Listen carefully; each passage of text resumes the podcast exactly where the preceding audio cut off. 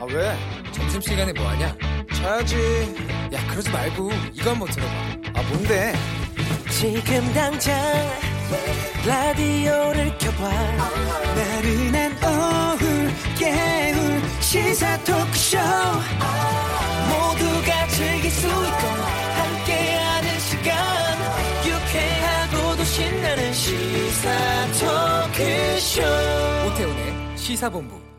네, KBS 라디오 오태훈의 시사본부 2부 시작하겠습니다. 청취자 여러분들의 참여 기다리고 있습니다. 샵 9730 우물정 9730번으로 의견 보내주시면 반영하겠습니다.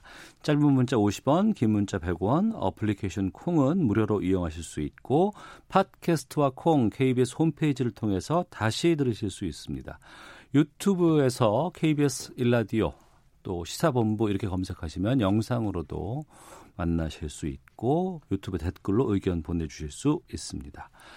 매주 화요일에는 현안 둘러싼 여야 국회의원들의 가감없는 설전이 있는 정치화투가 준비돼 있습니다. 또 이번 주부터 이 총선 관련해서 선거 방송 기간이라 어, 가급적 아 가급적이 아니, 아니죠 지역구는 언급하시면 안 되겠습니다. 미리 말씀드리고 두분 소개를 하겠습니다. 더불어민주당 김성환 의원 나오셨습니다. 어서 오세요. 네, 안녕하세요. 네. 김성환입니다. 반갑습니다. 그리고 자유한국당 백승주 의원 자리하셨습니다. 예, 안녕하세요. 자유한국당 백승주 의원입니다. 예, 그 입에 좀 붙으시죠 항상 소개할 때마다 예, 하지만 좀 그렇죠. 주의 부탁드리도록 하겠습니다. 그러고 보니까 총선이 이제 92일 정도 예, 앞으로 다가온 상황입니다. 100일 안쪽으로 들어왔고요. 아, 조금 전 10시부터 문재인 대통령 신년 기자회견 하셨습니다. 아, 특별한 뭐, 뭐 사전 개입 같은 것 없고 출입 기자들이 자유롭게 묻고 답하는 방식으로 진행이 됐습니다. 90분 예정을 했는데 뭐 110분이 좀 넘긴 시간으로 진행이 된 것 같아요. 형식부터 좀 여쭙겠습니다. 어떻게 이 형식은 보셨는지 김성환 의원님.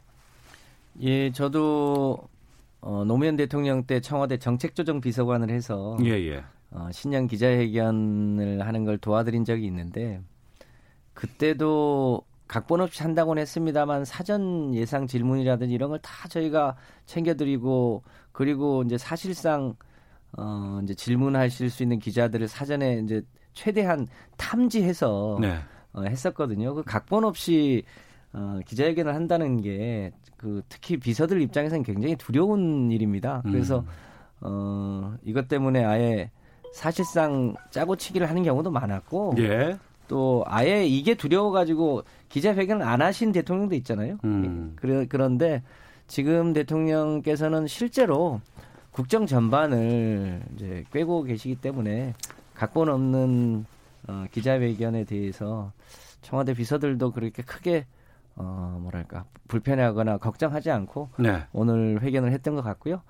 그 그런 면에서 그 110분간 진행된 과정에 대통령님이 막힘없이 국민들이 궁금한 것에 대해서 진솔하게 답변하지 않았나 그렇게 생각합니다. 막힘없이 진솔하게 답변했다고 김성환 의원께서는 평해 주셨고 백승주 의원께서는요. 예, 우선 어, 청취자분들한테 좀 얘기를 답변하기가 좀 곤란한 게 제가 그걸 다 못 들었어요. 110분간 진행된 것을 그래서 예, 예. 언론에 보도된 내용을 중심으로 저 느낌을 말씀을 드리는데요. town hall meeting이라는 게 형식과 관련해서 참 매력적인 용어 같아요. 그런데 음. 이 town hall meeting 특징은 쌍방소통이죠. 어, 각- 각본을 짜고 하는 것이 아니라 쌍방소통을 해서 어, 얘기를 나누면서 설득하는 기회도 되지만은 공직자나 입 후보자가 만 시민이라든지 그 기자들한테 그 얘기를 좀 경청하고 생각을 바꾸는 게 중요 과정입니다. 그래서 네. 오늘 쭉 보도된 내용을 보면은 역시나 했어요. 음. 그 대통령의 그 고집불통스러운 어떤 국정 운영의 방식과 생각 이런 부분들이 이제 좀 푸싱 서비스하는 네. 설명하고 설득하려고 하는 이런 부분이 많았고 음. 뭐 기자들이 뭐 그 이야기를 좀 경청하는 모습보다는 그렇다. 그래서 이번에 town hall meeting을 통해서 대통령이 기존의 생각을 얼마나 바꾸느냐를 이제 지켜봐야 되죠. 네. 지켜봐야 되는데 어. 별로 바꿀 기미는 안 보입니다. 예. 예. 오늘 상당 부분 그 초반의 질문은 검찰 개혁 관련된 것에 집중됐습니다. 윤석열 총장 관련한 문제 또 이번에 그 추미애 장관의 인사 관련해서 또 조국 전 장관 임명과 관련해서 질문이 쏟아졌는데 어, 문재인 대통령 답변 김성환 의원께서 어떻게 들으셨는지 말씀 여쭙겠습니다. 네.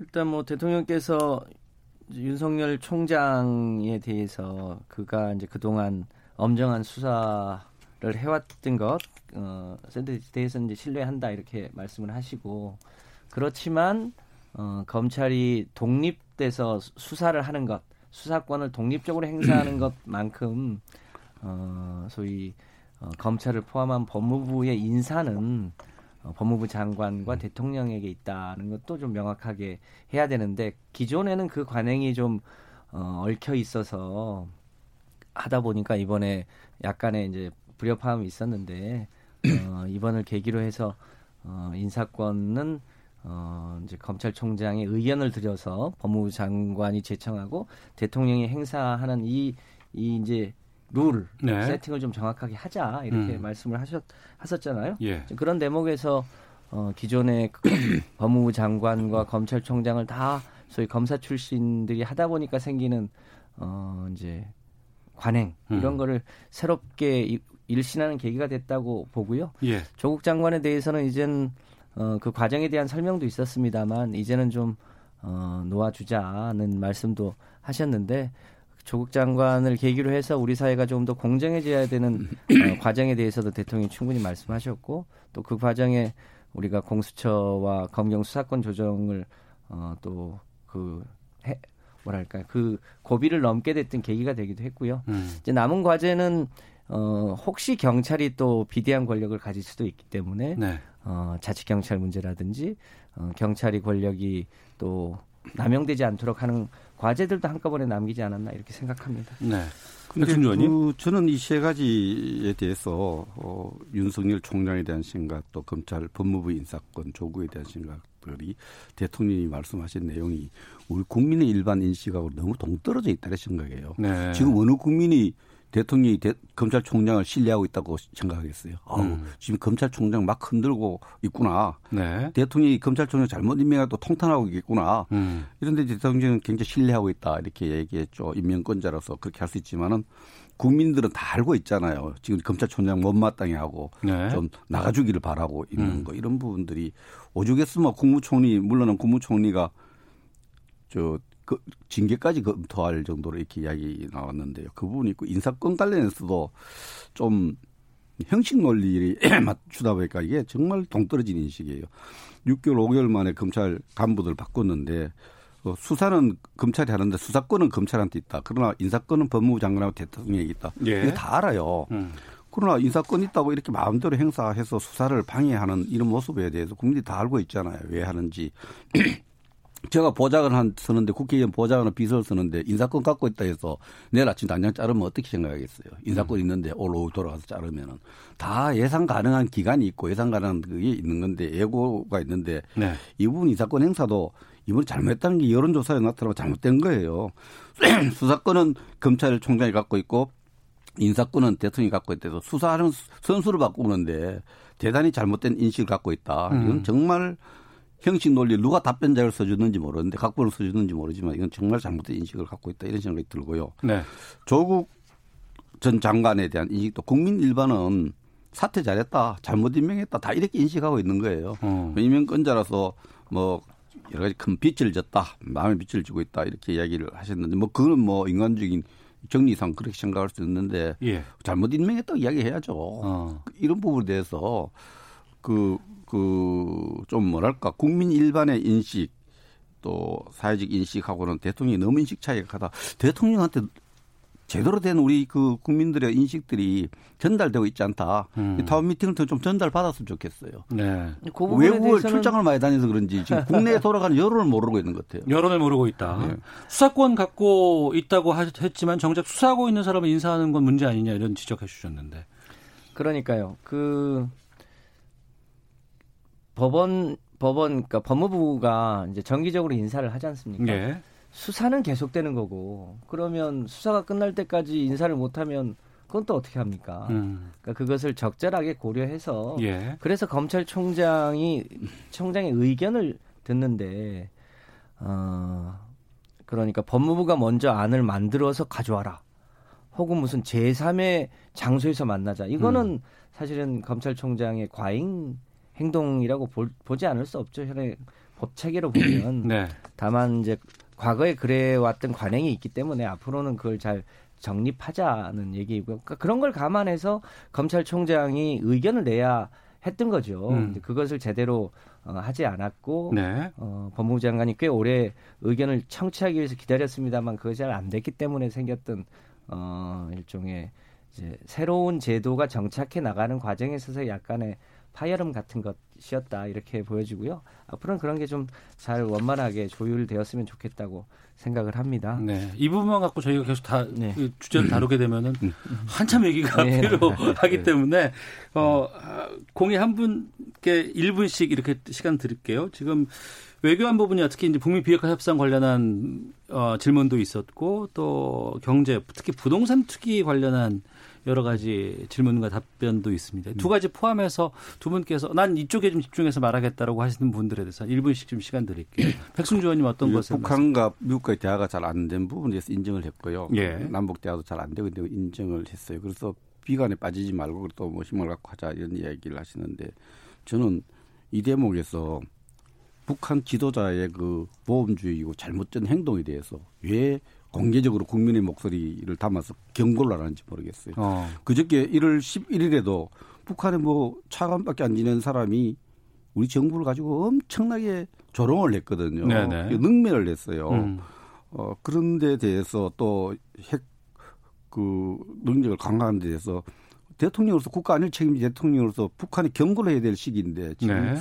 그런 부분에 대해서 왜 북한을 겁을 내는 건지 눈치를 보는 건지 얘기 안 하는 데서 저는 이건 해야 된다고 생각합니다. 국민 목소리에서. 음. 그 부분에 있고 부동산 대책과 관련해서도 보유세를 높여서 거래, 거래세를 낮추고 보유세를 높여서 잡겠다는데 이거 사회주의적 방식이에요. 사회주의적 방식이다. 자꾸 집을 두, 갖고 있는 사람 두 채 있는 걸 하나 팔아라. 음. 이렇게 이러방에 이렇게 하면 안 되고 사회재산권을 존중하면서 그 틀 안에서 시장의 원리 속에서 이 문제를 해결해 가야지 자꾸 정치인의 의지를 통해서 이걸 바꿔가려는 건 대단히 우리 어, 시장 경제 원리에 배척되는데 의지를 앞세운 부분도 좀 위험한 생각이 아닌가. 네. 이것이 장관들이 전파되니까 장관이 하는 방식이 늘 집두채 있는 사람 팔아라 팔아라 이런 얘기만 하는 거예요. 공급을 늘려서 시장 원리를 따라가야죠. 이런 부분에 대해서 좀 집값을 잡기 위해서 공급을 늘리기 핵심 대책을 얘기하지 않고 알겠습니다. 이런 것도 좀 아쉽게 생각합니다. 예, 1분 20초 말씀해 주셨고요. 1분 20초 드릴게요. 네.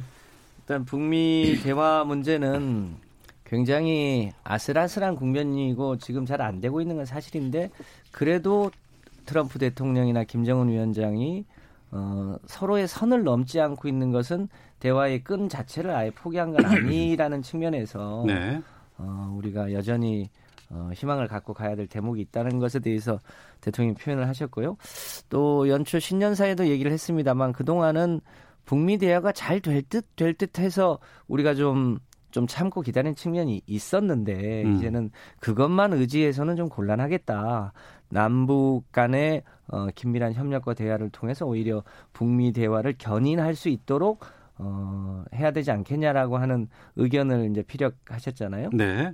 저는 뭐 그 기조가 저는 옳다고 보고요.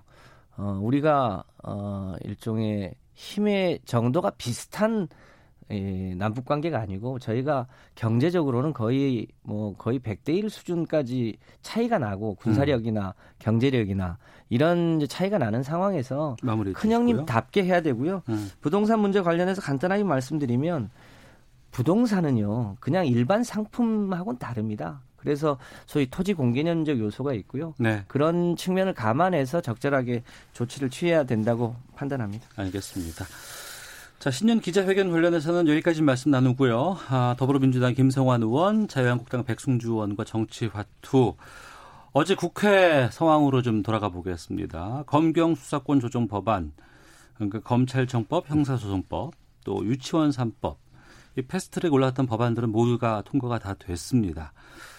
20대 국회 거의 일정 정도 본회의 일정은 다 마무리된 것으로 좀 보이는데요. 두 분께 좀 소회를 좀 여쭙겠습니다. 김성환 의원님. 네. 저는 이제 20대 국회 보궐로 들어왔기 때문에 전반기 사정은 잘 모릅니다만 들어오자마자 사실상 패스트 패스트트랙 국면이 시작돼서 어, 어제부로 이제 일단락이 됐는데요. 20대 국회가 한 일이 없다라고 하지만 사실은 굉장히 큰 일들이 됐습니다. 공수처가 문제 제기된 게 벌써 25년 전에 문제 제기가 됐, 됐었는데 드디어 어, 고위 공직자들의 비리를 원천 차단할 수 있는 제도가 생겼고 또 유례 없이 강한 검찰의 권력을 경찰과 검찰이 나누어서 갖는 수평적 관계로 바꾸는 제도 변화가 생긴 어, 역사적인 날이 어, 어제였다고 보여집니다. 네. 2월 국회도 있고 그렇게 하겠습니다만 사실상 20대 국회에 큰 고비를 넘기는 어, 역사적인 현장에 함께 있어서 어, 의미 있었다고 판단하고요. 어, 이런 이제 새로운 제도의 변화 오늘 대통령도 강조했지만 어, 이제 그, 그 확실한 변화들이 곳곳에서 어, 나와야 할 텐데요. 21대 국회는 좀 더 국민들의 입장에서 어, 좀 더 과감한 변화를 하는데 어, 그 국민들의 의견을 충실히 반영하는 그런 국회로 재구성되면 좋겠다 이런 생각을 하게 됐습니다. 네, 백순주 의원님. 예, 초선으로서 뭐 저 이 20대 국회를 보내면서 어 많은 것을 배우고 또 많은 걸 느끼고 갑니다만 이 우리가 제도나 법을 만들 때 선의로 만들어도 이렇게 악용될 수 있거나 패스트 트랙법은 이제 국회 선진화법이 좀 좋은 의도로 만드는데 이렇게 악용될 수 있구나 어. 하는 생각이 들었고요. 둘째는 국회의 관행이랄까 이런 권위가 어, 매우 어, 폭망한 그런 국회가 아니느냐 하는 생각이 들고요. 어, 특히 국민 2,200만을 대표하는 제1야당을 무시한 채 이렇게 의회가 운영될 수 있구나 하는 이런 두려움까지 드는 이런 어, 일을 겪었고 또 국회의장이 예, 그저 여러 가지 절차적 권한을 실체적 권력으로 해서 우리 국회를 마구 망가뜨리는 모습을 현장에서 지켜보면서 참 암담하다는 생각이 들고 결국은 우리가 에서 해방 이후에 발전시켜온 자유민주주의 체제의 어떤 삼권 분립 구조가 네. 행정부 위로 청와대 행정 관 위주로 완전히 우위로 바뀌어가는 이 민주주의가 파괴되는 현장이 있었다는 자체에 좀 저는 참담함을 느낍니다. 예. 어제 그 정세균 국무총리 인준에 대해서는 표결에 자유한국당이 참여를 했었죠.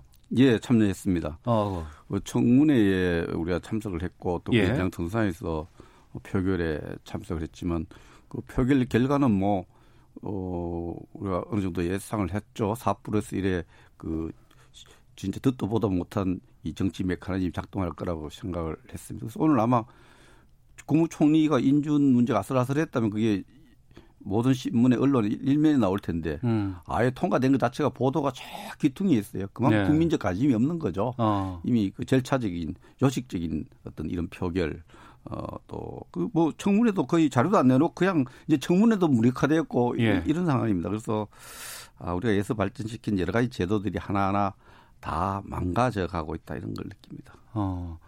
그 형사소송법은 통과가 되고는 표결로 끝났고 그 다음에 이제 검찰청법 개정안 여기에 대해서는 필리버스터도 안 하셨거든요. 필리버스터라는 게 이제 반대 사 반대하는 사람이 반대하는 정당이 무제한 토론을 통해서 그 음. 입장을 국민에게 호소하는 제도인데. 예, 무제한 토론이 무제한 토론인데 찬성하는 민주당 의원들도 하, 순서를 넣어서 다 들어오죠. 이게 어. 쪼개기 국회로 어. 한 달씩 해서 한 달 임시국회 열리면 그때까지는 표결을 뭐 하도록 해야 되는데 예. 쪼개기 2, 2일 3일 쪼개기 국회라니까 필리버스터 자체가 필리버스터 당한 거예요. 어. 필리버스터 자체도 무력화된 거예요. 이건 예, 앞으로 예. 필리버스터 의미가 없습니다. 어. 이틀 3일씩 쪼개서 하면은 오히려 어, 또 뭐 국회법을 마음대로 해석을 해서 이렇게 하는데 이게 국회의장이 진짜 전대 미문에 보지도 듣지도 못한 식의 국회 운영을 해서 국회를 망가뜨린 겁니다. 음. 필리버스터를 만든 법의 정신이 있는 겁니다. 그 네. 법의 정신도 망가뜨렸고 그런 측면에서 우리가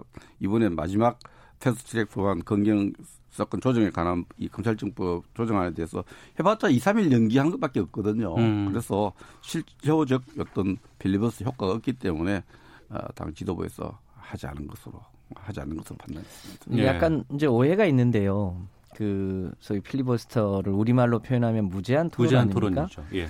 어, 그러니까 국회 선진화법에 따라서 어, 여야가 합의가 안 되는 경우에 어, 5분의 3의 동의를 얻쳐서 어, 일종의 패스트트랙에 올릴 수 있게 해놓고 대신 야당에게는 그것에 반대하는 데에는 일종의 무제한 토론을 하게 했는데요. 그 무제한 토론이 반대하는 사람만 무제한 토론을 하라고 되어 있지 않습니다. 찬성하는 측이나 반대하는 측이나 어, 국민들 앞에서 무제한 토론을 하고 최종 평가는 국민들이 하라고 하는 취지이지 무제한 토론은 반대하시는 분만 하라고 되어 있지 않습니다. 그래서 찬성하는 얘기도 들어보고 반대하는 얘기도 들어보고 최종적으로는 그 법이 통과 여부를 떠나서 국민들이 판단할 수 있는 어, 내용들을 충분히 공급하자고 하는 취지이지 네. 그 자체가 무력화됐다고 하는 것은 전 어, 어불성설이다 이렇게 봅니다. 음, 알겠습니다.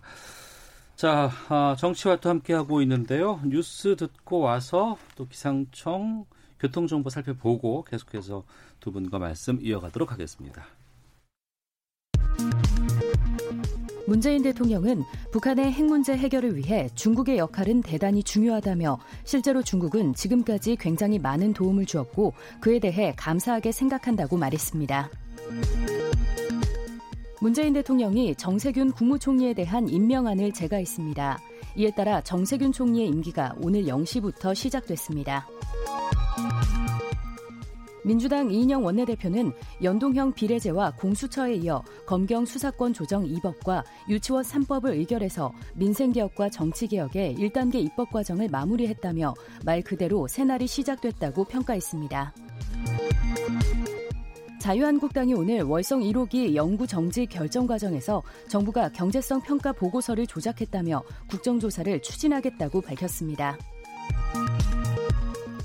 방송통신위원회는 보이스피싱, 금융사기, 불법 도박 등 증가하는 범죄에 대응하기 위해 스팸 빅데이터 개방 사업을 추진한다고 오늘 밝혔습니다. 지금까지 라디오 정보센터 조진주였습니다. 이어서 기상청의 최영우 씨입니다. 네, KBS 미세먼지와 날씨 정보입니다. 현재 미세먼지 농도 상황 괜찮습니다. 기온이 워낙 내려가면서 평년 수준의 추위와 함께 먼지 농도 회복이 됐고요. 내일까지 좋으면서 보통 예상됩니다. 현재 서울의 평균 미세먼지 농도 어, 1 세제곱미터당 36 마이크로그램 보통이고요. 초미세먼지 농도도 28 마이크로그램 정도로 보통 수준 유지하고 있습니다.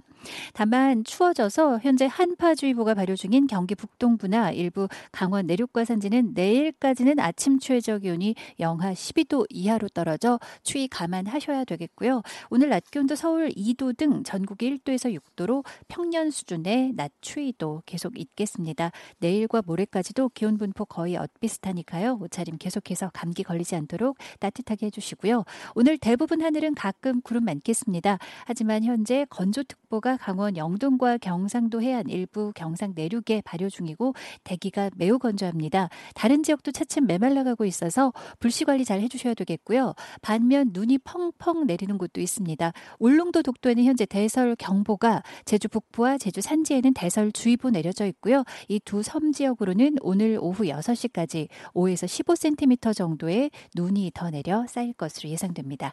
지금 서울 기온은 1.3도입니다. KBS 미세먼지와 날씨 정보였습니다. 계속해서 이 시각 교통 상황은 KBS 교통정보센터 김민희 씨가 정리해 드립니다. 네, 도로 정체가 모두 다 풀려가나 싶더니 돌발 구간 중심으로 다시 정체가 길어지고 있습니다.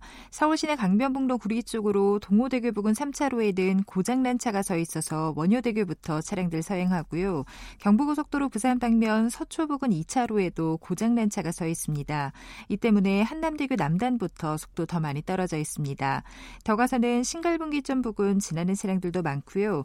반대 서울 방면으로 죽전 휴게소에서 서울요금소 사이로는 작업 여파받아 더딘 흐름 이어지고 있습니다.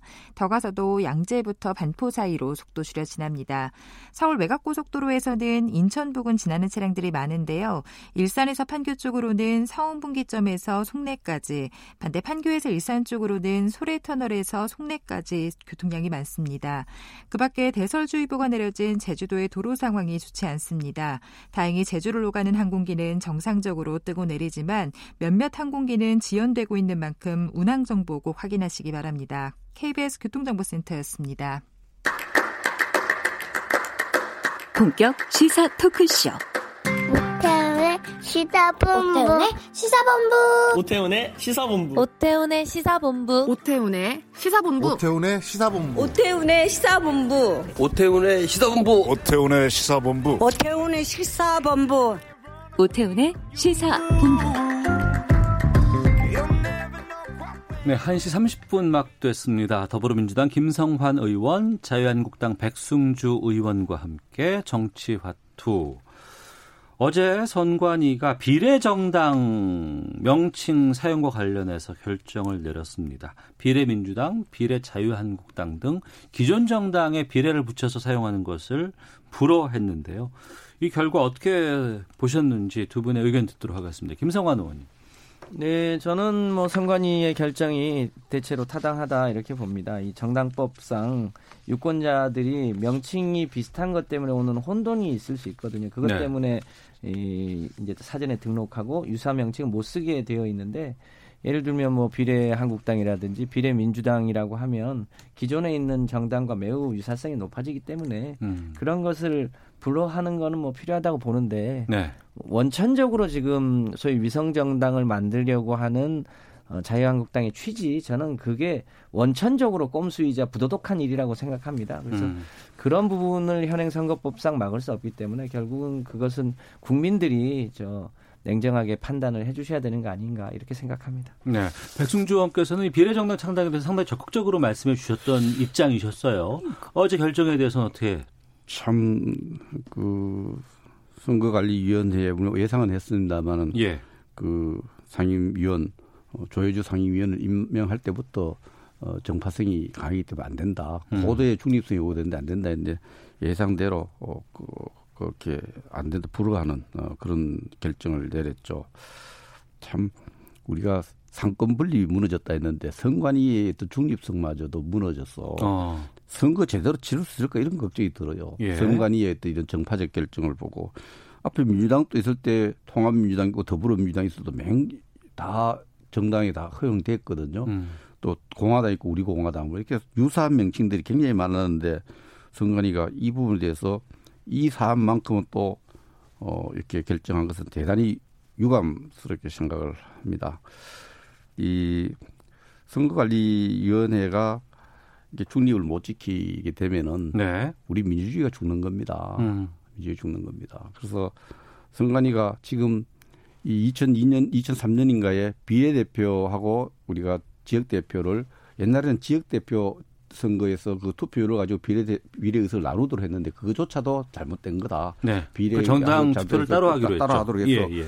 그 헌법재판소의 위헌 판결 그걸 어기면서 연동형 비례대표를 넣는 겁니다. 어. 이렇게 였는데도 여기에 대한 위헌성에 대해서는 얘기를 하지 않고 있다가 가만히 꿀먹은 버거리처럼 있다가 이거라도 비례 비례 한국 자유한국당 등록할 때도 뭐 막을 방법이 없다 이런 입장을 내놨다가 음. 갑자기 집권 여당의 당 대표가 좀 인상을 좀 쓰니까 네. 입장을 바꾼 거예요. 어. 그래서 이런 부분들은 선관위의 어떤 중립성에 대한 어, 굉장히 이제는 기대가 거의 무너졌기 때문에 저는 뭐 이런 식으로 하면 선관위 결정을 누가 따르고 승복하겠느냐. 예. 4월 선거 제대로 치르겠느냐 이런 걱정이 앞서요. 어, 상당히 치우쳐 있는 선관위라고 주장하시는데.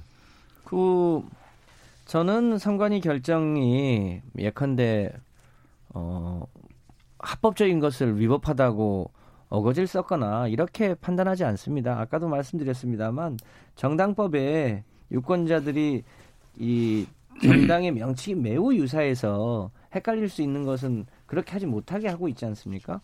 그게 지난번에 안철수 어 대표가 어 그 당을 만들 때 그 바른미래당 만들기 전에 그 그 그, 그때도 유사한 정, 명칭이 있어서 불허한 적이 있지 않습니까? 저희 당도 대체로 이제 민주자를 많이 씁니다만 기존의 민주당이 있어서 명당을 어 그 그 뭐 신민주당이라든지 기존 민주당이 있으면 신민주당 이걸 허용을 안 한 적이 많이 있었거든요. 과거에도 비슷한 사례가 많이 있었습니다. 그래서 이걸 가지고 무슨 편파다 이렇게 말씀하시는 건 옳지 않은 것 같고요. 거듭 얘기합니다만 명칭의 문제가 아니고 이, 이 소위 연동형 제도를 도입하려고 하는 취지는 소위 소수 정당이 그 소수만큼 국회에 참여할 수 있도록 보장해 주자는 건데 자유한국당은 지역구는 지역구대로 비례는 비례대로 이렇게 하겠다고 하는 꼼수 자체가 저는 매우 부도덕하다. 그래서 그 부분을 바로잡는 게 더 원천적으로 필요하다 이렇게 봅니다. 연동형 비례대표제 이걸 제안한 심상정 의원도 모른다 그랬고 국민도 몰라 된다고 했어요. 아직도 모르는 의원들이 많습니다. 쉽게 말해서 지역구에서 의석을 많이 찾는 사람들이 비례대표를 못 갖게 해서 제1당과 제2당, 민주당 손해죠. 민주당과 한국당이 가져가야 될 비례 의석을 예. 군소정당에 나눠주는 제도입니다. 음. 굉장히 그 그런 제도이기 때문에 이 부분에서 우리가 늘 반대했잖아요. 이 예. 선거법 저 여러 가지 헌법에 이런 요소도 있는데 이거 왜 바꿔 왜 제도를 도입했습니까? 이게 뭐 대표성을 강화하기 전부 아니라는 거 다 알아요. 국민들이 이제는 이게 민주당의 꼼수 아닙니까? 저 지금 공수처 만드는 법안을 엮고 하다 보니까 소수 정당 군소 정당들의 우당이죠.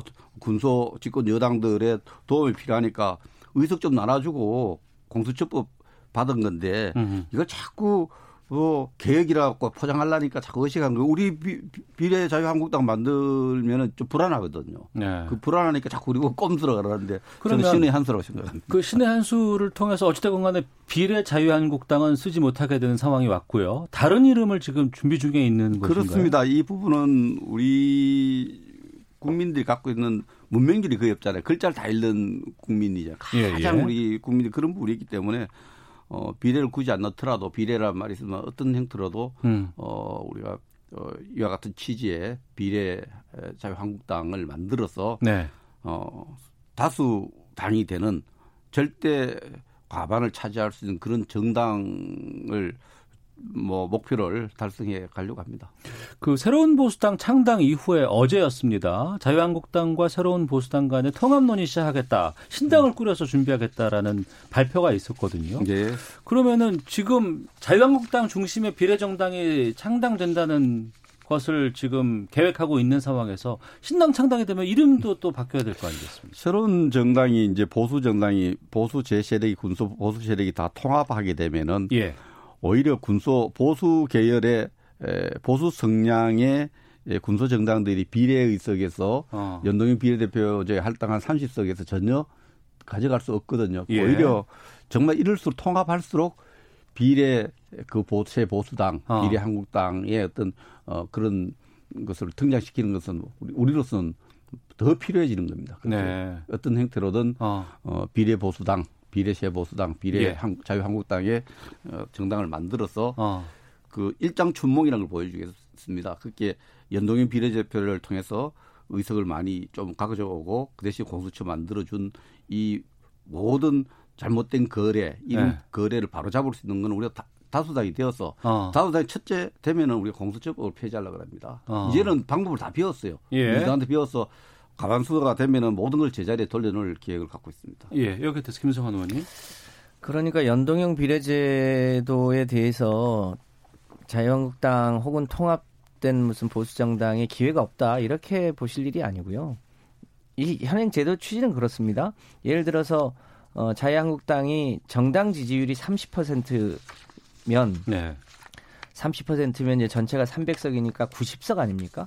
근데 90석 중에 지역구에서 예를 들어서 60석을 얻었다. 음. 그러면 어, 비례로 30석 몫이 있는 겁니다. 네. 그러니까 어, 그 가능성은 늘 열려 있는 거죠. 그건 우리 당도 마찬가지입니다. 음. 그러니까 어, 연동형 비례제 내에 의석수가 아, 예 없는 건 아닌데 지역구가 과다하게 대표되면 비례를 적게 가져가는 거고요. 네. 어, 이 정당 지지도에 비해서 지역구 목이 적으면 비례 몫을 늘려주자고 하는 취지거든요. 음. 그런 취지이기 때문에 얼마든지 연동형 비례제의 몫을 어, 자유한국당도 가져갈 수 있고요. 네. 예컨대 저희 민주당이 어, 정당 득표율 목표를 50%로 했다. 그러면 총 150석이거든요. 근데 지역구에서 예를 들어서 130석을 했다. 그러면 20석만큼의 몫이 생기는 겁니다. 음. 그러니까 그 몫이 완전히 없어졌다. 이렇게 보는 거는 옳지 않고 그런 것 때문에 위성 정당을 만드는 건 더더군다나 도덕적이지 않다. 이렇게 봅니다. 알겠습니다. 3048님께서는 선관위 결정에 대해서 자칫 한쪽에 대한 편들기가 될 수 있기 때문에 이번 판단 신중하지 못했다고 봅니다라는 의견 주셨고 8599님께서는 선관위 결정 찬성합니다. 이번 결정은 모든 정당에게 적용되는 것입니다. 공정성 흔들린 결정이라는 말에 동의할 수 없습니다라는 의견도 보내주셨는데 어, 어제 그 합의가 된 그 자유한국당과 새로운 보수당의 통합 논의 시작하는 것 그 부분에 대해서 좀 계속해서 말씀 좀 이어가 보도록 하겠습니다. 지금 어떤 상황인 거예요, 정확하게 백승주 의원님? 어, 보수통합위원회가 출범했죠. 예, 예. 그 통합위원회의 출범을 앞두고 어 이제 몇 가지 원칙을 제시하는 분이 있잖아요. 네. 그 원칙을 제시 세 가지 원칙을 탄핵의 강을 건너자 뭐 새로운 어 보수 가치를 만들고 뭐 이런 원칙 세 가지 원칙에 대해서 어 이제 보수 정당 통합위원회를 만들면 여섯 개 원칙을 네네. 있던데 이 여섯 개 원칙 속에 이 겹치는 유승민. 의원이 예, 예. 했던 부분을 이렇게 해석할 수 있는 뭐 비슷한 생각이라고 해석할 수 있는 부분이 있는데 우리 공식 입장을 우리 당에서 이제 설정을 했다가 음. 우리 당 어제 최고위원회에서 네. 뭐 여섯 개 원칙에 어. 동의했다. 여섯 개 원칙에 동의함으로써 보수 통합 논의가 이제 새 보수당 측하고 음. 우리 한국당이 좀 더 어, 의미 있는 어, 대화가 시작됐다 이렇게 보면 되겠습니다. 네, 마이크 좀 가까이 좀 네. 대주시고요. 그러면 이후에 지금 자유한국당, 새로운 보수당까지는 어제 통합 논의 시작하기로 지금 음. 합의가 된 상황이고 그 외에 지금 뭐 어, 뭐, 이정현 의원이라든가 이현주 의원, 또 이재호 전 의원의 어떤 그런 쪽의 역할들도 있고 한데 그쪽까지의 범위까지도 확대가 될 수도 있는 겁니까? 이제 이 부분은 이제 대통합, 중통합, 소통합 이렇게 생각을 나눠서 보면은 어, 새보수당과 그 자유한국당과의 어떤 이 수준의 통합은 뭐 일단 소통합으로 볼 수 있고요. 그것도 예. 그 비슷한 정당을 다 합해하고 하나의 그 다른 군소 정당 합하면 중통합. 어. 어, 전체적으로 보수 성향 시민단체까지 다 끌어내서 어, 문재인 정부를 심판하기 위한 모든 정치 세력을 결합할 때 대통합인데 예. 우리가 통합 논의를 시작할 때는 대통합이었고 지금 또 대통합의 큰 그림을 그리고 있다 이렇게 볼 수 있습니다. 어, 총선이 지금 90일 앞으로 남은 상황에서 지금 이런 보수 쪽의 통합 논의가 급물살을 타고 있다라고 좀 평가 내릴 수도 있고 뭐 일부에서는 넘어야 될 산도 많이 있다라고 또 얘기도 하고 있는데 민주당 쪽에서는 어떤 입장이실까 궁금하네요. 네, 그 이제 유승민 의원이 이제 보, 통합의 3원칙을 얘기를 했지 않습니까? 네. 탄핵의 강을 건너자, 계획 보수로 가자, 새 집을 짓자 이렇게 얘기를 했는데 저는 어, 특히 탄핵의 강을 건너자고 하는 것에 대해서 국민들에게 좀 책임 있는 모습을 보여줄 필요가 있다. 음. 탄핵의 강을 건넜는데 그 건너간 곳에 어, 땅은 어떤 땅이냐 도대체 네. 국민들이 굉장히 에, 애매모호하다고 생각하거든요. 이게 그러니까 박근혜 대통령이 국정농단을 해서 탄핵이 됐는데 그래서 국정농단을 막지 못한 것을 잘못했다고 사과를 하는 건지 그래서 탄핵이 옳다는 얘기인지 네.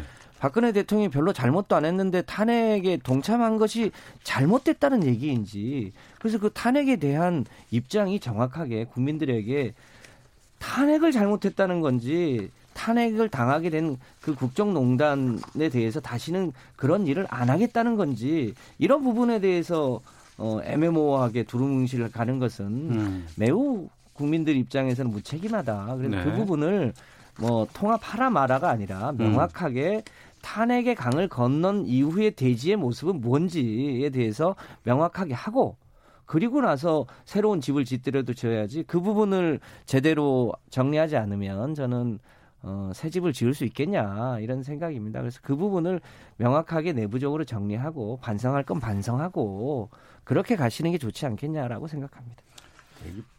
우리 보수 세력이 통합하는 새 당에 대해서 굉장히 두려운가 봐요. 국민들 입장에서 보면 무책임하다는 거죠. 두려운가 봐요. 알겠습니다. 탄핵의 강을 건너자는 사람이 무슨 뜻으로 했는지 선문답이 해갖고 음. 저도 그 부분은 유승민 의원 만나면 좀 물어보고 싶어요. 네, 알겠습니다. 자, 화요일 정치와투 이렇게 인사드리도록 하겠습니다. 더불어민주당 김성환 의원, 자유한국당 백승주 의원과 함께했습니다. 두 분 오늘 말씀 고맙습니다. 감사합니다. 예, 감사합니다.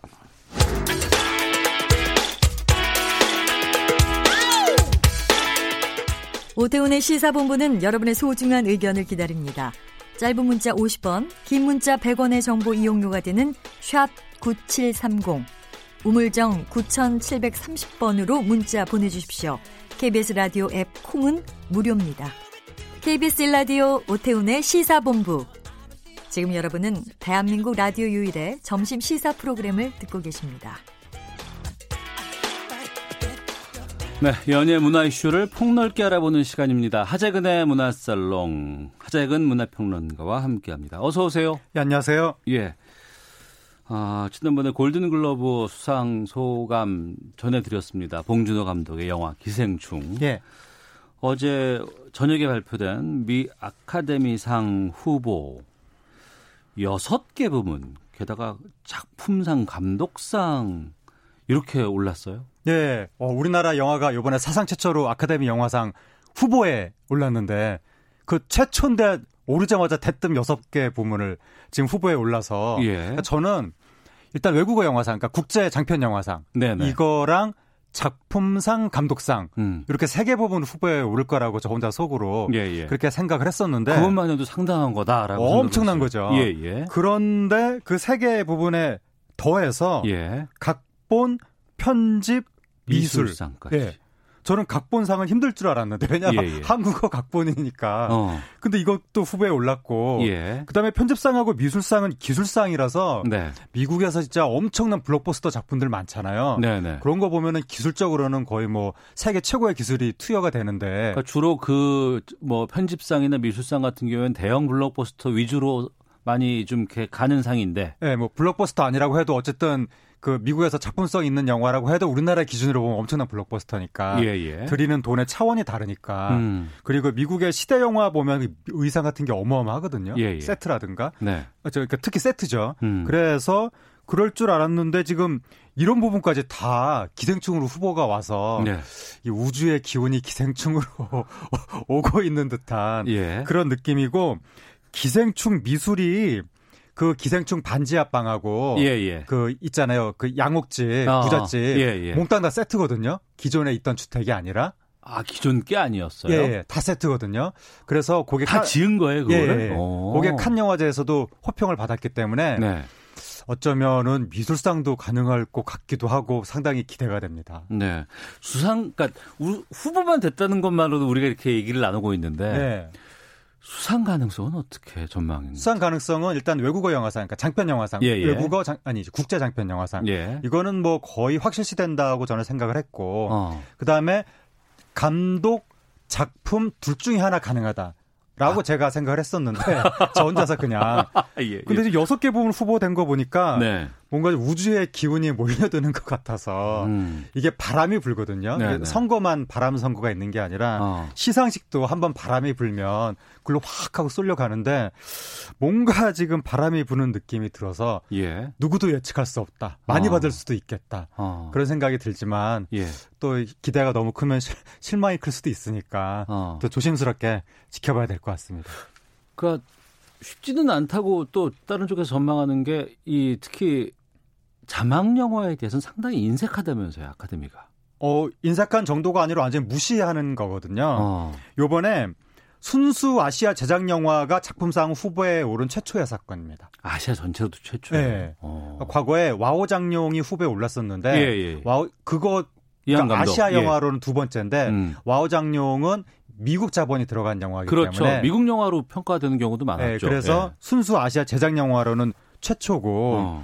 그다음에 외국어를 쓴 영화가 작품상에 후보에 올라간 것도 두 번째거든요. 예. 그러니까 매우 지금 이례적인 일들을 계속 하고 있어서 어. 그런데 이렇게 후보에만 쫙 올려서 생색만 내고 예, 예. 사실은 또 상을 안 줄 가능성도 예, 있기 때문에 어. 뭐 지켜봐야 될 것 같은데 지금까지로만 보면 어쨌든 바람은 불고 있다 음. 그렇게 판단이 됩니다. 이 아카데미 쪽이 뭐 인종이라든가 이런 거 상당히 좀 인색한 그런 영화적인 거는 그 전부터 유명했었잖아요. 미국의 메이저 영화 저기 뭐야 이 대중예술 상들이 항상 보면 매우 배타적이거든요. 음. 예, 예, 예. 그래서 유색, 인종, 외국어 이런 음. 쪽에 매우 배타적인데 최근 들어서 트럼프 대통령 덕분에 그 트럼프 대통령에 대한 반감으로 예. 그리고 최근에 미투 운동이라든가 이런 것이 벌어지면서 이 소수자라든가 어떤 인종 이런 것들에 대해서 보다 이렇게 관용적이 되려는 음. 흐름이 나타나고 있거든요. 네. 일관되게 음. 그래미상에서 나타나는 흐름이고 그러다 보니까 아카데미상에서도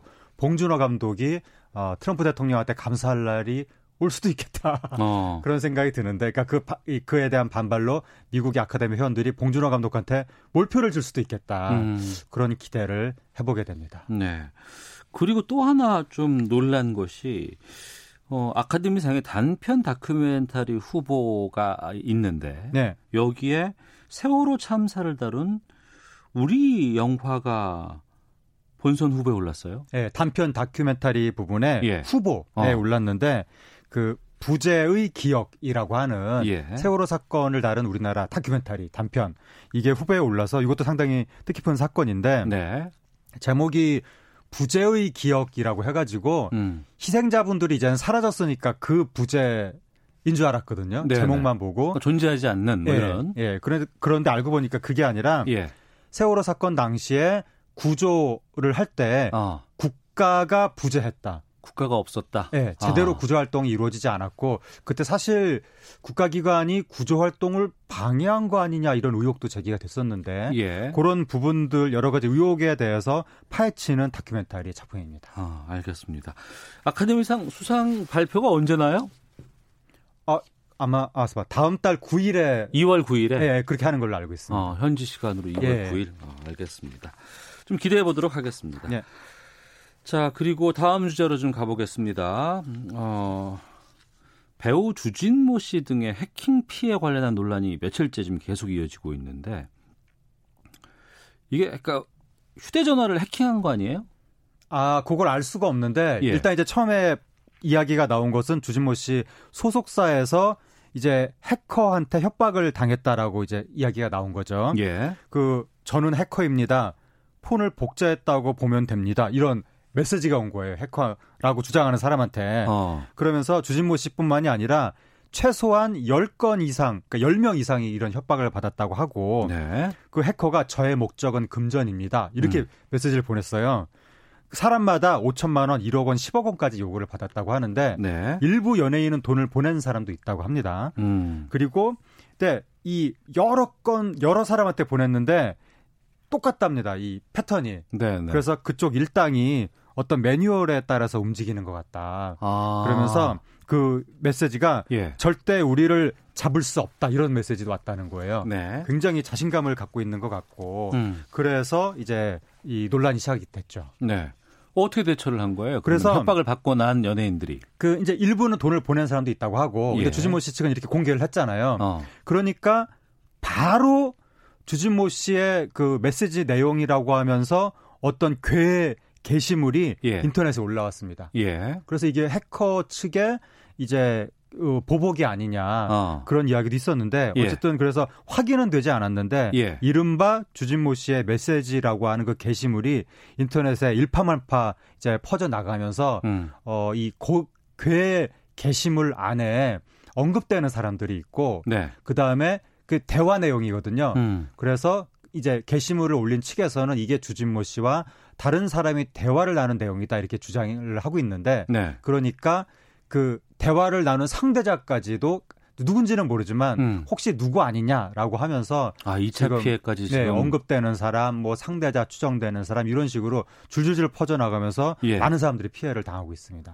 그러면 그 해커가 공개한 건 맞아요? 그게 처음에는 그래가지고 많은 매체들이 이게 우리가 휴대폰을 사면 예. 그 휴대폰이 여러 클라우드하고 연동이 되거든요. 네, 네. 최소 3개의 클라우드랑 연결이 될 수 있거든요. 어. 휴대폰 제조사 클라우드. 클라우드라는 거 이제 그 데이터가 그대로 복제되는 예, 예. 제조사 클라우드, 통신사 클라우드. 그러니까 내폰 안에 있는 것뿐만 아니라 어느 가상 공간에다가 그게 또 보내지는 거 네. 아니에요? 나의 휴대폰 안에 있는 정보가 그 메인 서버로 나도 모르게 휙 하고 넘어가는 거죠. 네, 네. 최소한 3개의 서버로 어. 제조사 클라우드, 통신사 클라우드, OS 제작사 클라우드 예. 3개. 그런데 그 중에서 제조사 클라우드가 털린 거 아니냐. 어. 제조사라는 게 이게 지금 삼성 갤럭시다라고 해서 예. 삼성 서버가 해킹된 거 아니냐. 네. 처음에 그렇게 의심이 됐었는데 예. 삼성 측에서 해명을 바로 했죠. 우리는 해킹 당하지 않았다. 어. 그 그게 아니라 그 누군지 모르겠는데 그 일당들이 정상적으로 로그인을 해서 들어온 것이다. 어. 아이디 비밀번호 치면 로그인을 할 수가 있잖아요. 그렇죠. 로그인을 해서 들어온 것이다. 그러면은 그 어, 연예인들의 비밀번호와 그 아이디를 알고 예. 그걸 정상적으로 들어가서 거기서 빼낼 것이다. 그렇게 지금 해명이 나왔거든요. 예, 예. 근데 그럴 개연성이 일단 높다고 전문가들도 보는데 어. 만약에 그것이 사실이라면 어떤 사람이 아이디와 비밀번호를 빼내는 방법은 몇 가지가 있는데 네. 일단 하나 생각해 볼 수 있는 것은 스미싱. 그러니까 어떤 문자가 왔잖아요. 예. 문자를 보고 무심코 클릭을 하는 거예요. 어, 그 그러면 순간 넘어갈 예, 예. 수가 있어요. 정보가. 그 내가 뭐 그 뭐 키패드에다가 치거나 뭐 네. 하면 은 그게 자연스럽게 송고가 되거나 예. 이런 예를 들어서 게. 금융기관이라서 문자가 와가지고 당신 뭐 좀 위험해졌으니까 아이디 비밀번호 치고 로그인해서 아, 어떻게 하세요? 네. 라고 해서 쳤더니 쏙 넘어가는 경우. 어. 아니면 다른 사이트에서 개인정보가 유출이 되는 바람에 거기서 아이디 비밀번호가 퍼져나간 경우. 네. 이런 식으로 해서 로그인한 거 아니냐. 음. 그런 이야기가 나오고 있습니다. 네. 하지만 대부분들 다 공통된 게 특정 특징이 이게 특정 제조사 의 핸드폰을 사용한 부분이라고 또 일치되는 부분도 있다면서요. 그래서 이제 양대 제조사가 있잖아요. 예, 삼성하고 애플이 많이 팔리잖아요. 예. 그러니까 안드, 안드로이드하고 아이폰. 예. 예.